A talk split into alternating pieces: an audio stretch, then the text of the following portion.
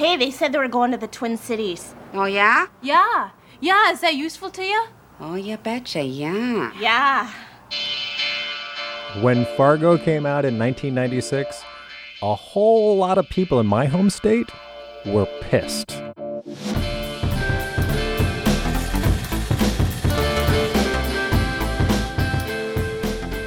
I'm Todd Melby, and this is The Drunk Projectionist, a podcast that's buzzed about movies. I was born in North Dakota, quite a ways from Fargo, but still in North Dakota. People there and here in Minnesota, where I now live, had never seen themselves portrayed in the movies. So when Fargo came out, and Frances McDormand and William H. Macy talked with those long O's and those yas, people were offended. They said, We don't talk like that. Which is why, when I made a radio documentary about the movie, my co producer and I called it We Don't Talk Like That. In the doc, we explore the Fargo accent with the film's dialect coach. They wrote this piece in a musical form. It is written in the dialect. William H. Macy reveals his take on Jerry Lundegaard, the husband who had his wife kidnapped in that weird way that actors can do it, I thought he was noble. and we hear from some people who are still angry about the whole accent thing. Yeah, we don't send human bodies through a wood chipper. We do murder people, maybe, but not through a wood chipper. yeah, that's a fine distinction. Stay tuned. The Drunk Projectionist is next.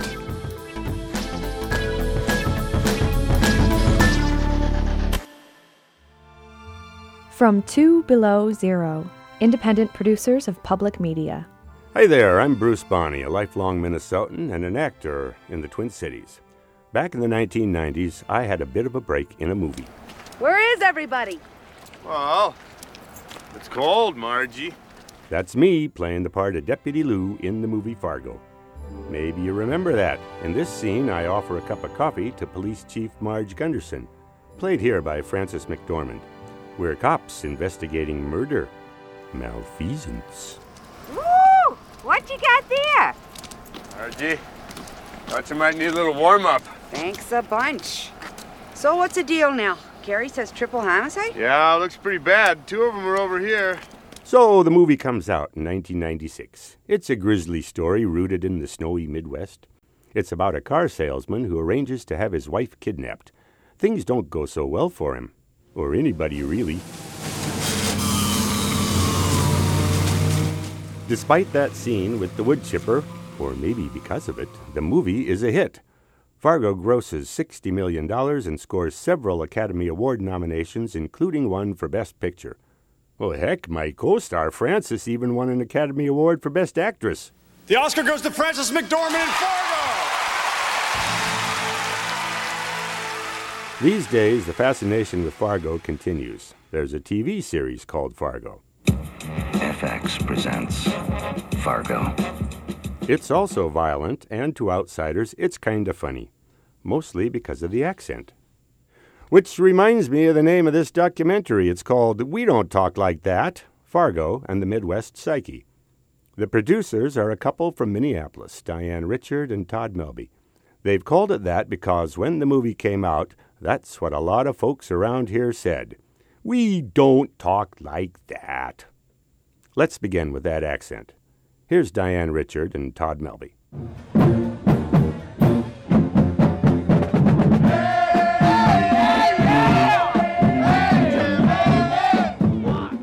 It's Saturday in Fargo, North Dakota, tailgate time at the university for the Bison football game.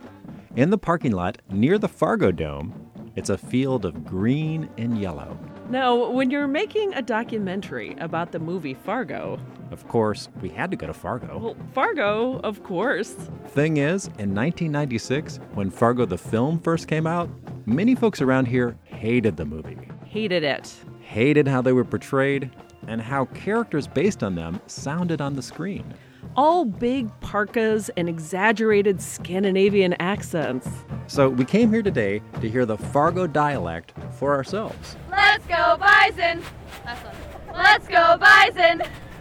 Along the way, we met some very generous Bison fans. What are you cooking up? Walleye and halibut. You guys are just so friendly. You give it away for free. Oh yeah. Do you want tartar sauce or anything? Did you make it? This is That's homemade tartar sauce. Yep. Yes. Yum. Oh, good. Well, thanks for stopping by. Yeah, thank you. Yep. And enjoy North Dakota. Well, yeah. Horns up! Woo! Horns up! That's the call of the North Dakota State University Bison, a team that's won a bunch of small college football championships. How you guys doing? We sidle up to two friends, Leah Chalmers and Jason Swart. We asked them what they thought of the movie Fargo. Yeah, I wasn't a fan. I wasn't a fan either because that's really not how we are. I mean, seriously. And you know what? They you know, didn't we were- even they didn't Right. even film it here. If they Right. were gonna like really do it, don't go to Bemidji. Right. Film it here. It's here, northern Minnesota, northern North Dakota, and yeah, we don't send human bodies through a wood chipper. We do murder people maybe, but not through a wood chipper. Yeah, you might want to you might want to not put that in your documentary. Is there such a thing as a Fargo accent? I think they over accentuate the accent. It's not that bad. We're not from Canada, you know. I gotta say, Jason, Hey. you sound exactly like the dude on there. You totally do. So why do you think so many people had trouble with the accent in the after they saw the movie from around here? Well, because they overdid it a bit. And because they're not from here. They really don't, they have to work hard to sound like that. It comes Yeah, naturally you know for what? They us. don't come here and like talk to us. They just like, oh, they must talk like that up over there then. we do sound like that. I'm gonna say exactly. When I first saw the movie, I'm like, oh my god, we It's do not that sound like bad, though. It is It's that totally bad. not that bad. It is.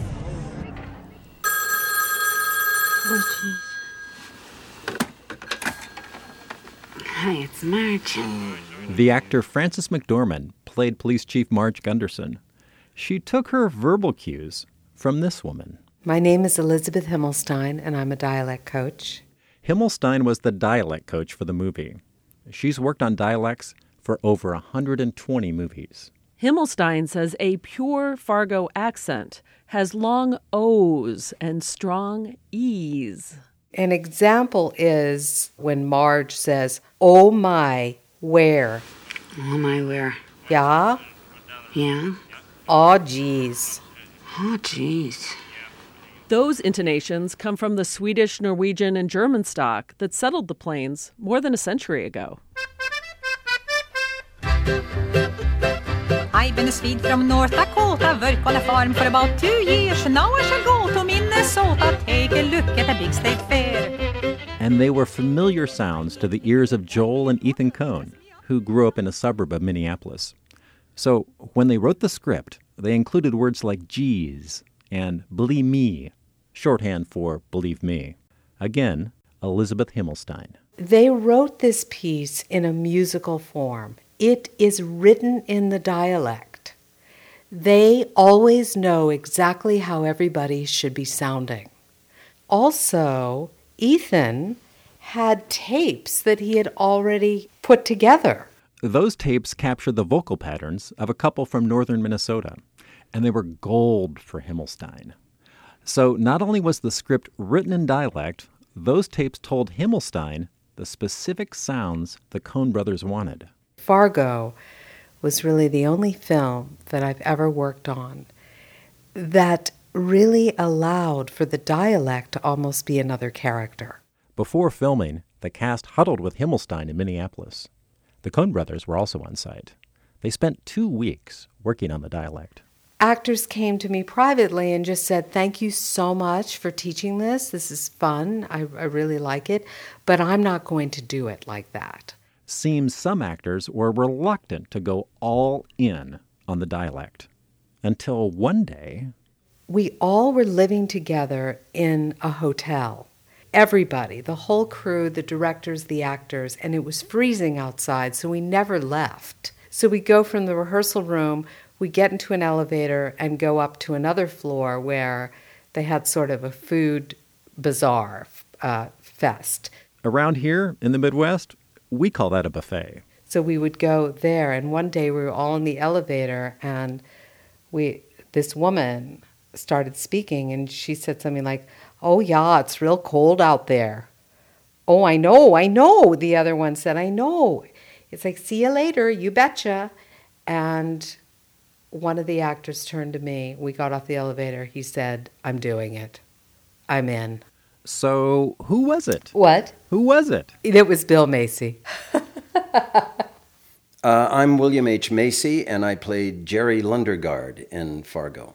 Jerry Lundegaard was the film's protagonist, a sad sack who had his wife kidnapped for cash. Liz would help us with the way one shapes the word, you know, uh, that O, for Pete's sake, that O, you have to make a real round um, hole in your face. hole in your face. Well, yeah, or your mouth. You have to make your mouth round to go, oh, for Pete's sake. Macy had been in a handful of films, mostly playing minor parts. He was looking for his defining role. I read the script and I thought it was beautifully well written, and it felt fresh and new, and it was a great story. And uh, I was determined to get the role because I thought then and always, this is huge. But the part Macy initially auditioned for was small, as Marge's deputy. It's hard to imagine that he almost wasn't Jerry. I think Ethan said, uh, "That's real good. You want to um, you want to read Jerry?" And I said, "Oh boy, do I ever!" So I went out in the hall and I worked on it a little bit. I went back inside the room and read for Joel and Ethan, and they said, "That's real good. You want to go home and work on it and come back tomorrow?" And I said, "Yes, I do." So I went home, called every actor I know. They did turns, and I learned the whole script and went through the thing and went back in and read again. And they said, That's real good. We'll let you know. And then I found out that they were auditioning in New York. So I got my Lutheran ass on an airplane and flew to New York and sort of crashed the audition. And I said, I want to audition again. I'm worried you're going to make a mistake on this thing and cast somebody else. I was nothing if not bold. After landing the part, Macy had to figure out how to inhabit his character, a bumbler who sets up a blizzard of bloody mayhem. To do that, he had to see things Jerry's way. I completely understood his point of view. I completely knew why he was doing what he was doing in that weird way that actors can do it. I thought he was noble. I mean, the way I interpreted it, I'm not an idiot. I mean, I know he's the, one of the greatest fools in American letters, but the way I decided to play it was that it was a man fighting for his family, and he was willing to do just about anything to ensure the safety and comfort and the future of his family. Here, Jerry hits up his wife's father and his business partner for cash to buy a parking lot. How are you, Stan? How you doing, Wade? Good to see you again, Jerry. If these numbers are right, this looks pretty sweet. Oh, those numbers are right, all right. Believe me. This is doable. Congratulations, Jerry. Yeah, thanks, Stan. Well, it's a pretty. What Uh... kind of finder's fee are you looking for? Huh? And so, uh, if the father in law was going to be intractable, I would have to go outside the normal rules of engagement to win. And it just spiraled out of control. Macy is a native of Georgia. In addition to mastering a Midwestern dialect, he took on certain regional mannerisms under the Coen brothers' direction. There are a couple of things that Joel and Ethan wanted that I thought were really charming, and one of them was as soon as you walk in the house, you got to stomp your feet to get the snow off. God bless them. That's sort of the music of living in the North. Another mannerism exclusive to the North is the sagging dismay of finding one's windshield covered with ice and the contortions that it takes to clear it. In Jerry's bleakest moment, after he'd pitched a business deal that he thought would solve all of his problems, Macy acts out that winter fueled rage. When I go back to my car after uh, Harve Presnell has said, uh, We're not going to give you the money, Jerry. Uh, the, we don't do that. We're going to develop the parking lot. And, and I'm furious. And um, I start scraping the windshield of the car. They were pretty specific about me losing my. I guess I, I did a take or two, and, and it was probably Ethan, who said, "No, man, I'm go for it. Go lose your mind here."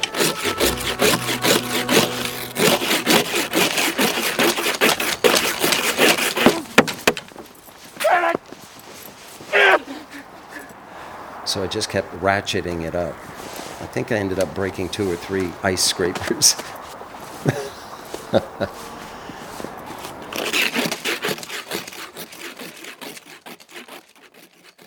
Jerry Lundegaard wasn't the only frustrated character in the movie. Mike Yanagita was too. He's the guy who meets the very pregnant police chief Marge Gunderson at a hotel bar, an old high school friend. Hi, my name is Stephen Park. I was Mike Yanagita in the movie Fargo. We talked to Stephen about that hotel bar scene. It's something we'll do a few times this hour. Call an actor and have him describe a scene. Quite often I hear it was my favorite scene in the whole movie. I hear that all the time. We thought this scene was important because it's so emotionally raw and odd. It begins with Marge approaching Mike at a booth. She arrives. Mike? Marge? Marge? Jeez, you look great. Jeez. Oh, you look great. Yeah, so do you. Oh, easy there, easy there, easy there, easy there. You do too. I remember I had a padded belly and she had her padded thing, and I remember like be- our bellies bouncing against each other as I was like squeezing her really tight. And then she was like, "Okay, okay," and then she's kind of pushing me away. Then we're then we're sitting down, and then there's that kind of awkward moment. So, So, Chief Gunderson then. Oh, so, you went and married Norm's son of a Gunderson. oh yeah, a long time ago. Great. Yeah, I think that I was probably plotting that the whole time, like finding the moment to move, and then I just did it. It's like, you mind if I sit over here? And then uh, I put my arm around her, and then just trying to get cozy. And You mind if I sit over here? Uh, I was married to Linda Cooksey. No, why don't you sit over there? I prefer that. Huh? Oh. Uh. Okay. Sorry. Oh Uh, no, no, just so I can see. I don't have to turn my neck. Oh, sure, sure. I, I understand. there's so many clues that he's uh, he's not well, and um, and how desperate he is, and you know the whole time I was playing the scene, I had this sense that he was crying inside the whole time. He was just crying out of sheer pain and loneliness. I, I was kind of carrying that with me through the whole scene, and then at the end, just uh, allowing myself to just kind of ex- be exposed. I'm sorry. It's, uh, you know, I shouldn't have done this. I shouldn't have done this. I should. Uh, I thought we'd have a really terrific time. It's okay, Mike. You were such a super lady. And then I've been so lonely. It's okay, Mike. I just tapped into that, that sense of alienation, and I think the fact that he's an Asian American character has a lot to do with his sense of alienation, especially, you know, in that particular area of the country. So to me, when I shot the scene, it was just uh, it was just very painful. And then I remember when the film started screening, and I got a call from uh, Ethan, and. Uh, he was like, "Oh, we just screened it, and you were hilarious. It was so funny." And I was like, "What?" And uh, it wasn't until I saw the movie that I could get the humor of it. But I was so inside the character, I didn't I didn't capture the humor of it at the time. I'm Bruce Bohne, who played Deputy Lou in the movie Fargo. Little known fact remember Shep Proudfoot, the ex con who worked at Jerry's car dealership? So, do you remember getting a call Wednesday night? Nope. You do reside there at 1425 Fremont Terrace. Yep.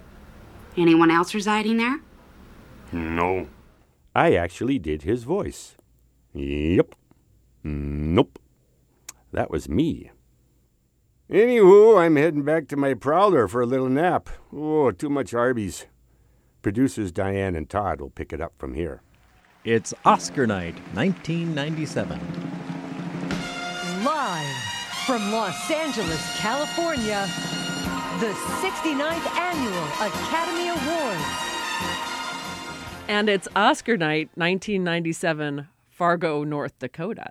Yeah, we're in Fargo. This is the Oscar party to beat all Oscar parties, right? It's gonna be the best. Yeah, everybody's gonna be wishing they were here when they hear about the lutefisk and the lefse. That's Fargo native Kristen Rudrud talking to a local reporter. She played Jean Lundegaard, the kidnap victim in Fargo. But before all the Hollywood style hubbub, there was just a local tourism official in a dark theater, hoping for the best. I always get popcorn and Diet Coke, and usually uh, I've got some uh, dots and some junior mints. I'm a real uh, salty, sweet uh, kind of guy. Imagine your job is to get visitors to come to Fargo, North Dakota. I'm uh, Cole Carley. Back in the 90s, Cole Carley was in charge of the Fargo Moorhead Visitors and Convention Bureau. A tough sell because North Dakota is one, the least visited place in the U.S., and two, in winter, it's cold. It's bitter cold. It's nostril freezing cold. I know this is hard for you to believe, but Fargo was not exactly a top of mind destination. Actually, still isn't. So he turned to the marketing gods for a slogan. Our promise statement was more than you expect. Uh, one of the reasons was that they didn't expect much. So uh, that was easy to live up to. The place itself, once you get here, is actually a pretty easy sell. It's home to North Dakota State University. It's a tech center anchored by a Microsoft campus. It's got a lively art scene. But still, Fargo Moorhead is in the dead center of North America.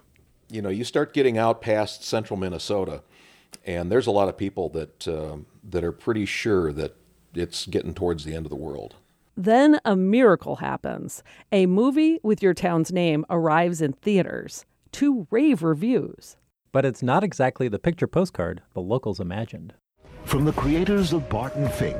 I'm cooperating here, and there, there's no. Uh... You're there in 30 minutes, or I find you, Jerry, and I shoot you, and I shoot your wife, and I shoot all your little children, and I shoot them all in the back of their little heads. You got it?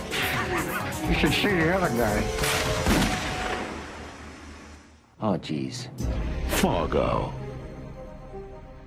Oh yeah, they said they said that that was disgusting, you know, and the way they had to swear and you know, all that blood and uh, you know, and and they talked so. I said the way they talk. I grew up with people that talk like that. I know people that talk like that.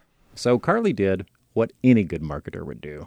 I bought a hundred copies of it and took it to trade shows uh, for meeting planners and gave them out. You know what they say about publicity.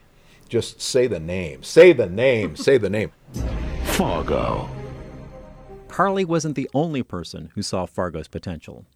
Margie Bailey was a fundraiser at the time at the historic Fargo Theater.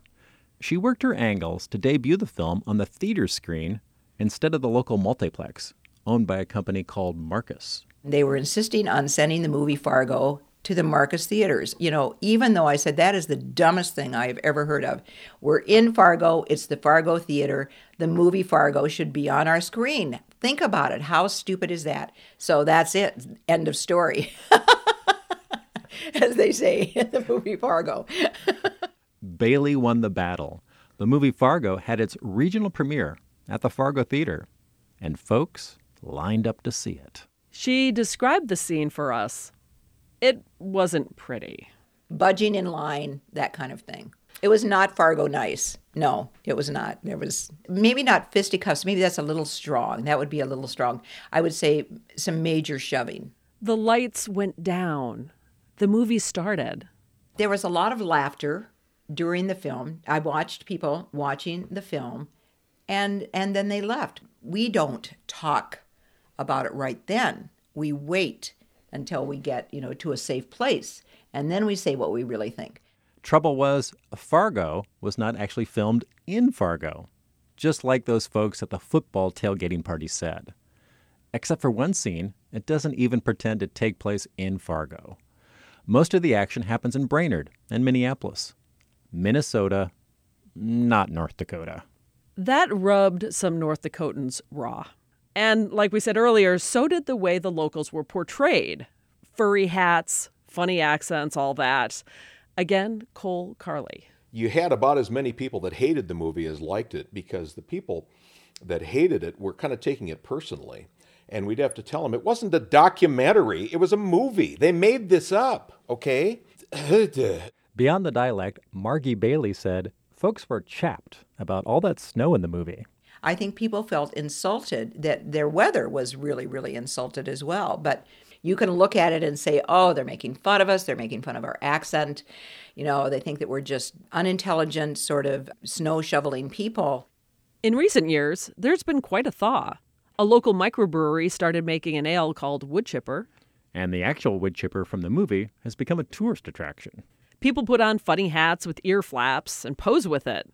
Some even pretend to feed their puppies and babies into it. which is kind of funny. Carley says that the region comes by its dark humor honestly. He says the Coen brothers were onto something when they called their movie Fargo. No place is perfect.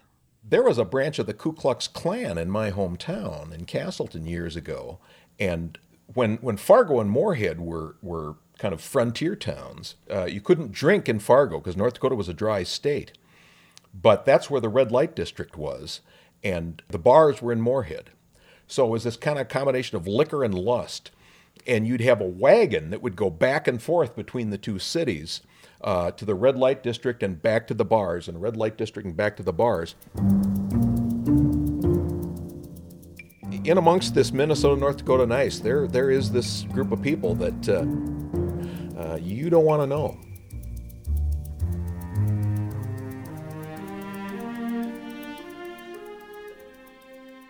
So, why exactly did the Coen brothers call their movie Fargo? Actor William H. Macy wondered that too. Well, I asked Ethan why you, they decided to call it Fargo, and he said uh, they didn't think anybody would go see a movie called Brainerd. By the way, I thought that was funny. We did too, but he wasn't the first one to tell us that. Bob Cowgill is a film professor in Minneapolis. He has another theory. I, I read Fargo as, as being um, a sort of symbolic no man's land like Chinatown is in Chinatown. But for Jake Gittes, nothing is what it seems in Chinatown. So Cowgill says both Fargo and Chinatown represent mysterious places of unfathomable horror.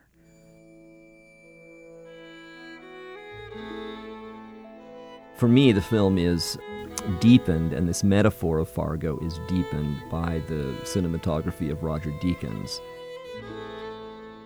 I mean, you've got that title coming on with that wonderful soundtrack as we see a car emerging, even with its lights on, out of the vast whiteness.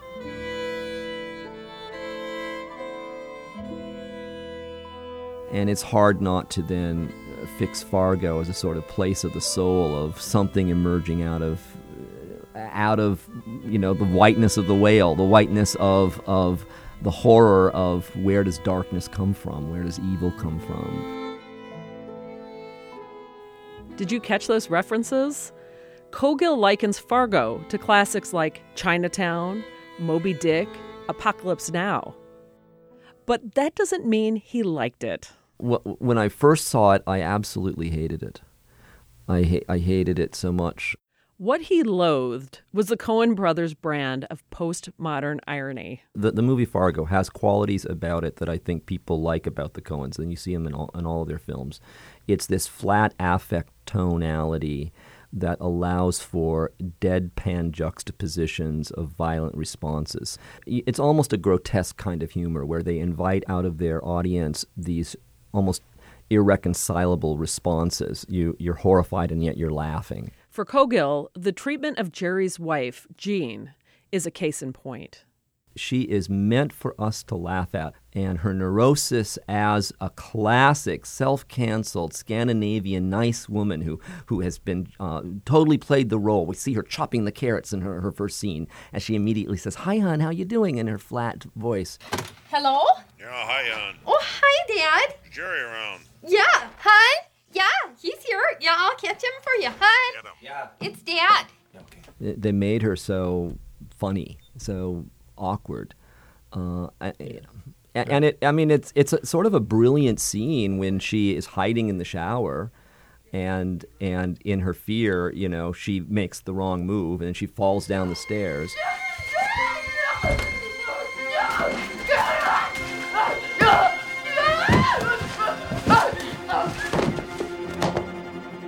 She is tortured to death through her through her idiocy, and we are meant to laugh at that. but she's not given her moment of dignity ever. Ever. Neither, Cowgill says, is North Dakota and Minnesota. It's a treatment other regions have long suffered. With the movie Fargo, the North finally feels the slap of stereotype cinema. For once, we were hearing the accent of northern Minnesotans and Scandinavians uh, handled in a way that made it sound like we were used to having hick Southerners dealt with. You know, we're very used to that stereotype. We're very used to laughing at the hee haw sort of joke. That becomes acceptable. And I had a close friend who was a, a, Southerner and a professor who he was gleeful when this movie came out because he said, as a Southerner, I've been dealing with this sort of thing all my life, and I'm so glad now to see Minnesotans squirm, where you get the stereotype shoved in your face and you have to see yourself portrayed as a yokel. Not everyone had trouble with how we Northerners were portrayed. My name is Bain Boehlke. I am the uh, former artistic director and founder of the Jungle Theater in Minneapolis. My role in the film was Mr. Mohra. Bain Boehlke was born in a hockey town near the Canadian border. He landed a tiny yet memorable role in Fargo as a bartender in a parka. How you doing? Mr. Mohra? Yeah. Officer Olson. Yeah, righto. I have a little bungalow I rent on the top of an old Mexican hotel in Puerto Vallarta. And this elderly man was sitting across from my door in one of the chairs outside on the roof. And he said, Weren't you in Fargo? and I said, Yes, I was. So I'm tending bar down there at Eklund and Swedlin's last Tuesday, and this little guy's drinking, and he says, So where can a guy find some action? I'm going crazy out there at the lake.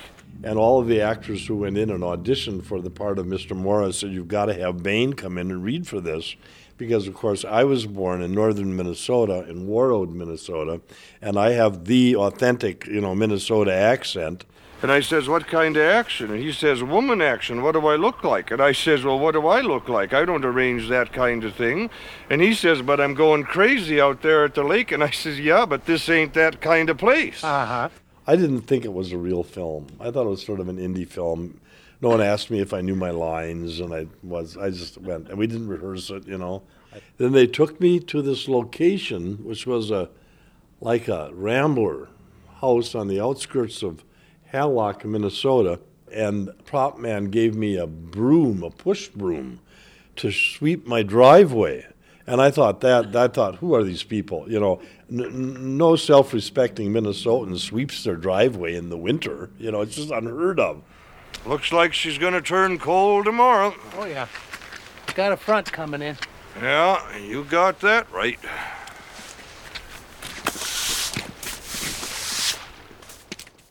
I'm Bruce Bohne, who played Deputy Lou in the movie. I'm the guy who got the license plates wrong. Uh-huh. So I got the state looking for a Sierra with a tag starting DLR. They don't got no match yet. I'm not sure that I agree with you 100% on your police work there, Lou. Yeah? Yeah. I think that vehicle there probably had dealer plates. DLR? Oh. DLR. It means dealer. Boy, that police chief Gunderson, she's sharp as a stick. Now it's time to hear about Fargo from people who have something in common with Margie, or er, uh, Police Chief Gunderson. Minnesota women in law enforcement. Diane, tell those officers that Deputy Lou from up Brainerd says hi. Beg and plead and say, oh. We'll make her hot dish. And... Yeah, hot dish, yes. I'm at a police station in Columbia Heights, Minnesota. With me are seven female cops. For me, it like really hit close to home. That's Tina Kill. She's a sergeant with the police department in St. Paul. Because I was a new officer as well. I just had come on in 95. I also was pregnant at the same time she was. Until Marge, most female cops in movies or on TV chased bad guys in high heels and tight skirts.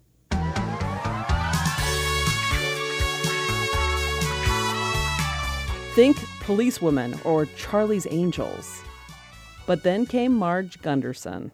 She was inspiring actually because that helped me realize, oh my gosh, she's pregnant and yet she can be a police officer and I had never seen a pregnant police officer in the TV shows or movies or anything before. So that was like, oh my gosh, she can do it, I can do it. You can still be a police officer and have a family. Most of these cops identify with Marge. Frances McDormand, who played the character, called her a pregnant superhero. So to me, it was inspiring. Outside of, you know, the comicality of the don't you know and the way she talked, and then her doofus husband, she really was the brains behind the whole organization. Sarah Nassett is a sergeant with the St. Paul Police Department. She pipes in from across the room. Like, I mean, she had morning sickness and threw up and just went and did her job. And that's what I thought was great because we women do that every day. You see something down there, Chief? No, I just think I'm gonna barf. She wasn't um, over the top bullying or in your face. And I think she got a lot more information out of it with them unwittingly giving it to her. And it was quite funny to see that because that is that happens even to this day as a female. I've used it. What are you talking about? What do you mean? I you know, could you explain it to me? Uh, they're like, oh, well, she she's so dumb. She won't get this. I could just say whatever, and they just slip up. When Fargo came out, only about 10% of cops were women. It's not much higher today, about 12%. And very few of those women are police chiefs, like the fictional Marge. As much as she admired Marge, Sarah prefers badass movie cops. I don't know. I think I like Dirty Harry better sometimes. Go ahead, make my day. uh, On duty, you use that line? no, no, no, no. No, I, I, uh, I, I have used it once. It was during a domestic, and the guy was uncooperative. I said, just go ahead and make my day. You can do it the easy way, or we're gonna do the hard way, because I have a blue wave of backup coming. And then he, I think it clicked, and he decided to just come over and put his hands around his back. But uh, yeah, just once. I, I don't think it'd be appropriate to use that too often. It was great to talk to a room full of cops about the movie. But we decided we wanted to watch it with a cop too. Well, here we go. It's a rainy Tuesday night, and here we are with Lucy Gerold, and we are going to watch Fargo tonight, a movie I haven't seen in years. So I'm curious to see what my reaction is going to be. And and what were you doing until recently in your career? I was a Minneapolis police officer and commander with the Minneapolis Police Department. All right. Well, uh, let's start the film. And are you comfortable? You can kick off any pillow. Okay.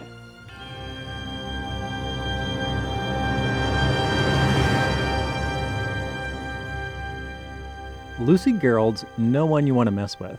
After 25 years as a cop, reaching nearly the highest rank in her department, she's an imposing presence. Lucy is a former neighbor of ours.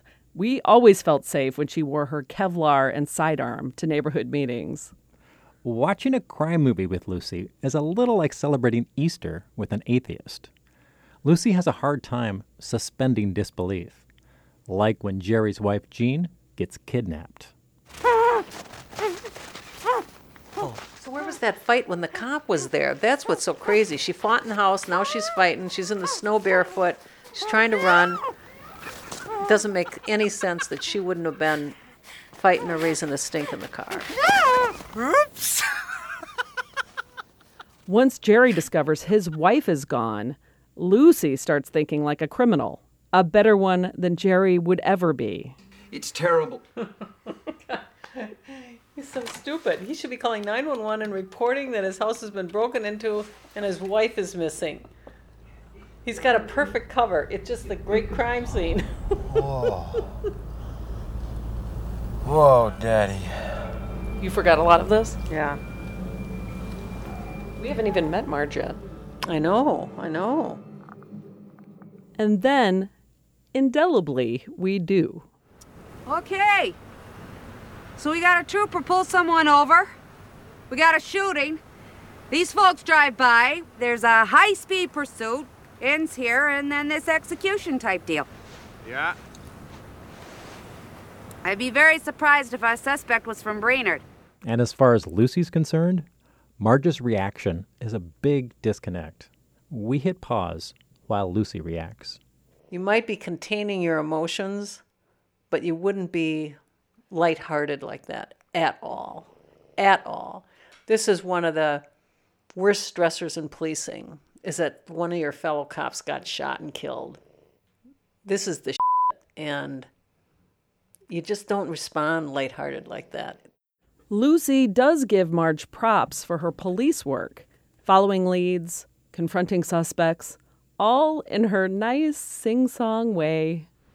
Now, I saw some rough stuff on your priors, but nothing in the nature of a homicide. I know you don't want to be an accessory to something like that. So, you think you might remember who those folks were who called you? She's she's being so sweet about it. It's charming, it's disarming, it is kind of sweet, but she's her words have are are packing a punch. I mean, you could go back to the joint. That's not a sweet place. But then Lucy loses it again. It's at that scene late in the movie There's a car, there's a car. Whose car? My car, my car. Tan Sierra, Tan Sierra. When Marge leaves her squad car to go confront a killer who is busy feeding his partner into a wood chipper. Now, you've got at least three or four people dead associated with this car. You don't get out by yourself and go investigate. Okay, now you go back to your car and you wait till someone else shows up because this guy is showing you who he is. So no cop would do this. No, no, no. He can't kill anybody else. Everybody around here is dead. So you got nothing but time. You got nothing but time. So for us, she looks like a kick ass. Yeah. But it's just. Can you, if you want to put on that hat, you can say, yeah, that's impressive, but it's really stupid. That's her takeaway from one career cop to another. Marge, the heroine of Fargo, isn't sly like a fox. She's lucky as a squirrel that falls out of a tree onto a nut pile. But she's also really sweet. She clearly loves her husband Norm, a guy who likes to fish. In the midst of investigating a triple homicide, she takes the time to pick up night crawlers for him. Uh, John Carroll Lynch and I played Norm Gunderson in the film Fargo. John's going to take us through that sweet domestic scene. She tucks into bed, and the ubiquitous television is on, and they're snuggling in together. He has this news, you know, that he's been wanting to tell her for a while. They announced it. They announced it. Yeah. So? Three cent stamp. You're Mallard? Yeah. That's terrific. It's just a three cent. It's terrific. Hautman's Blue Wing Teal got the 29 cent. People don't much use the three cent. Tells her in such a Minnesotan way, you know, uh, which is kind of surreptitiously sideways and uh, kind of an aw shucks nature to it, you know, very, very, uh, you know, attempting to maintain stoicism. But she will have none of it. Oh, for peace, of course they do. Whenever they raise the postage, people need the little stamps. Yeah? When they're stuck with a bunch of the old ones. You know, she's excited for him, and she also knows that he's excited. But he can't be excited until she is. It's terrific. I'm so proud of you, Norm. Heck, Norm, you know, we're doing pretty good. I love you, Margie. I love you, Norm. You know, it's funny when you think about it. Uh, uh, there's Marge going out in the world and dealing, you know, confronting people who are who are chopping people up in wood chippers, and Norm is busy uh, making wildlife art, making duck stamps. Uh, that's kind of a beautiful thing, and the warmth of that relationship, the genuineness and love and non-ironic affection that they have for each other, is the only relationship like that that I can think of in a in a Coen Brothers movie.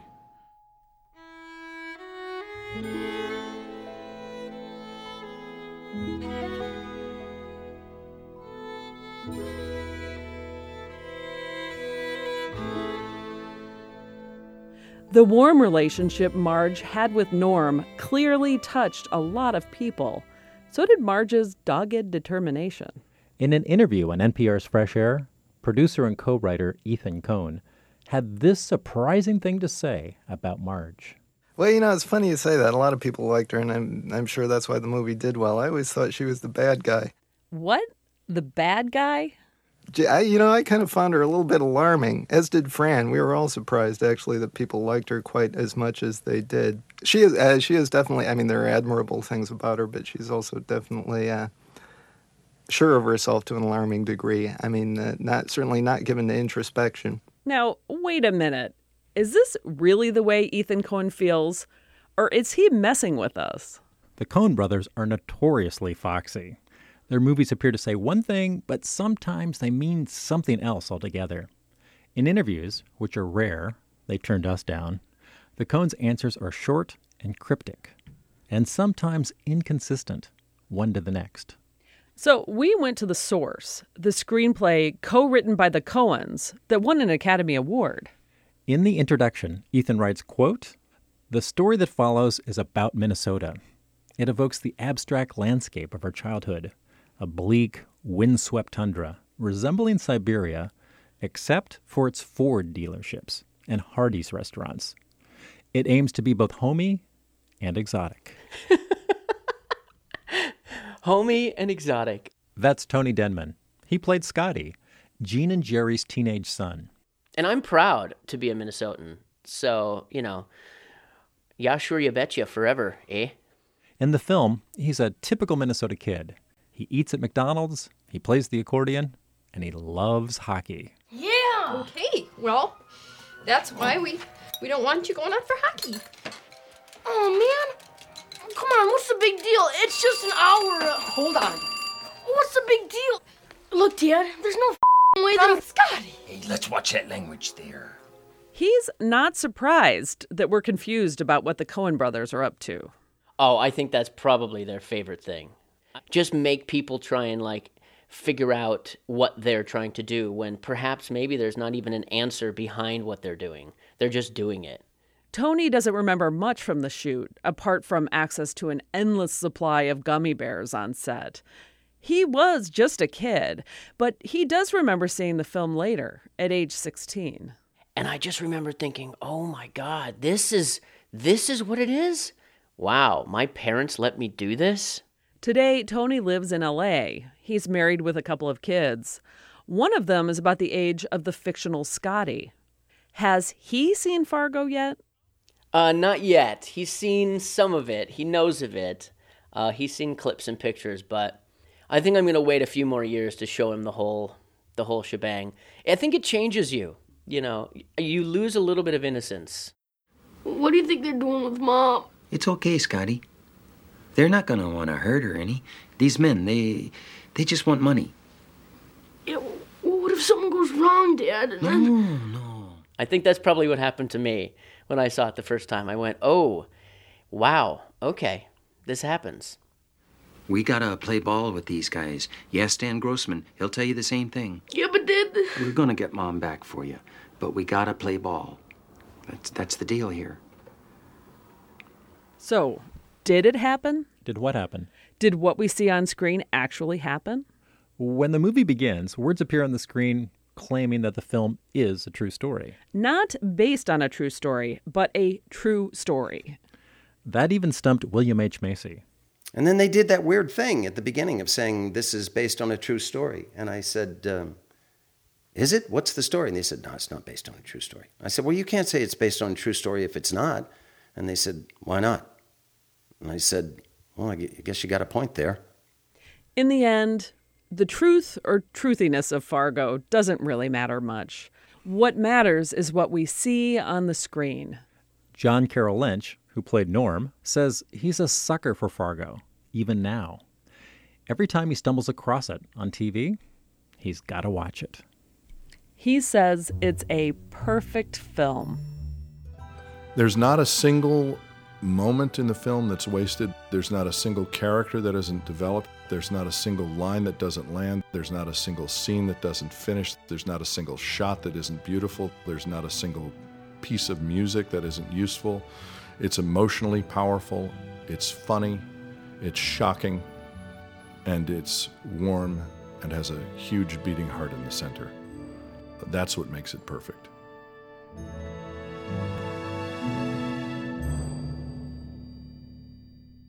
You've been listening to We Don't Talk Like That, Fargo and the Midwest Psyche. Diane Richard and Todd Melby reported, wrote, and produced the documentary. And I'm Bruce Bohne.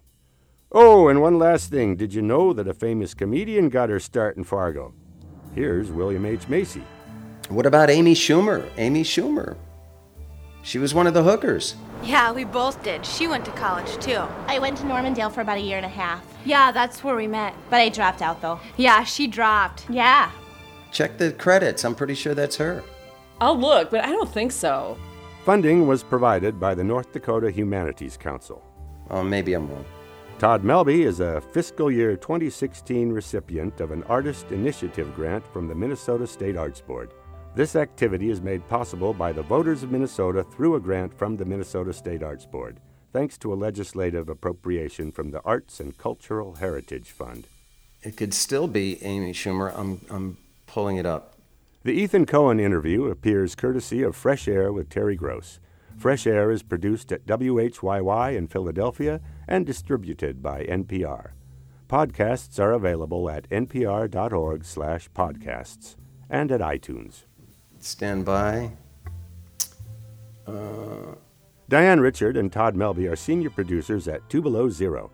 More info is at twobelowzero.org. That's the number two, twobelowzero.org. Who are they? Hooker number one, hooker number two. There we go. Larissa Kokernot or Kokernot. All right. And uh, Melissa Peterman. I thought she was in that thing. But I think Amy Schumer would be very happy to think she was part of it. All right. So I'm a fool. You're darn tootin', Jer. Maybe that's why you got caught in that motel. All righty then. Thanks for listening.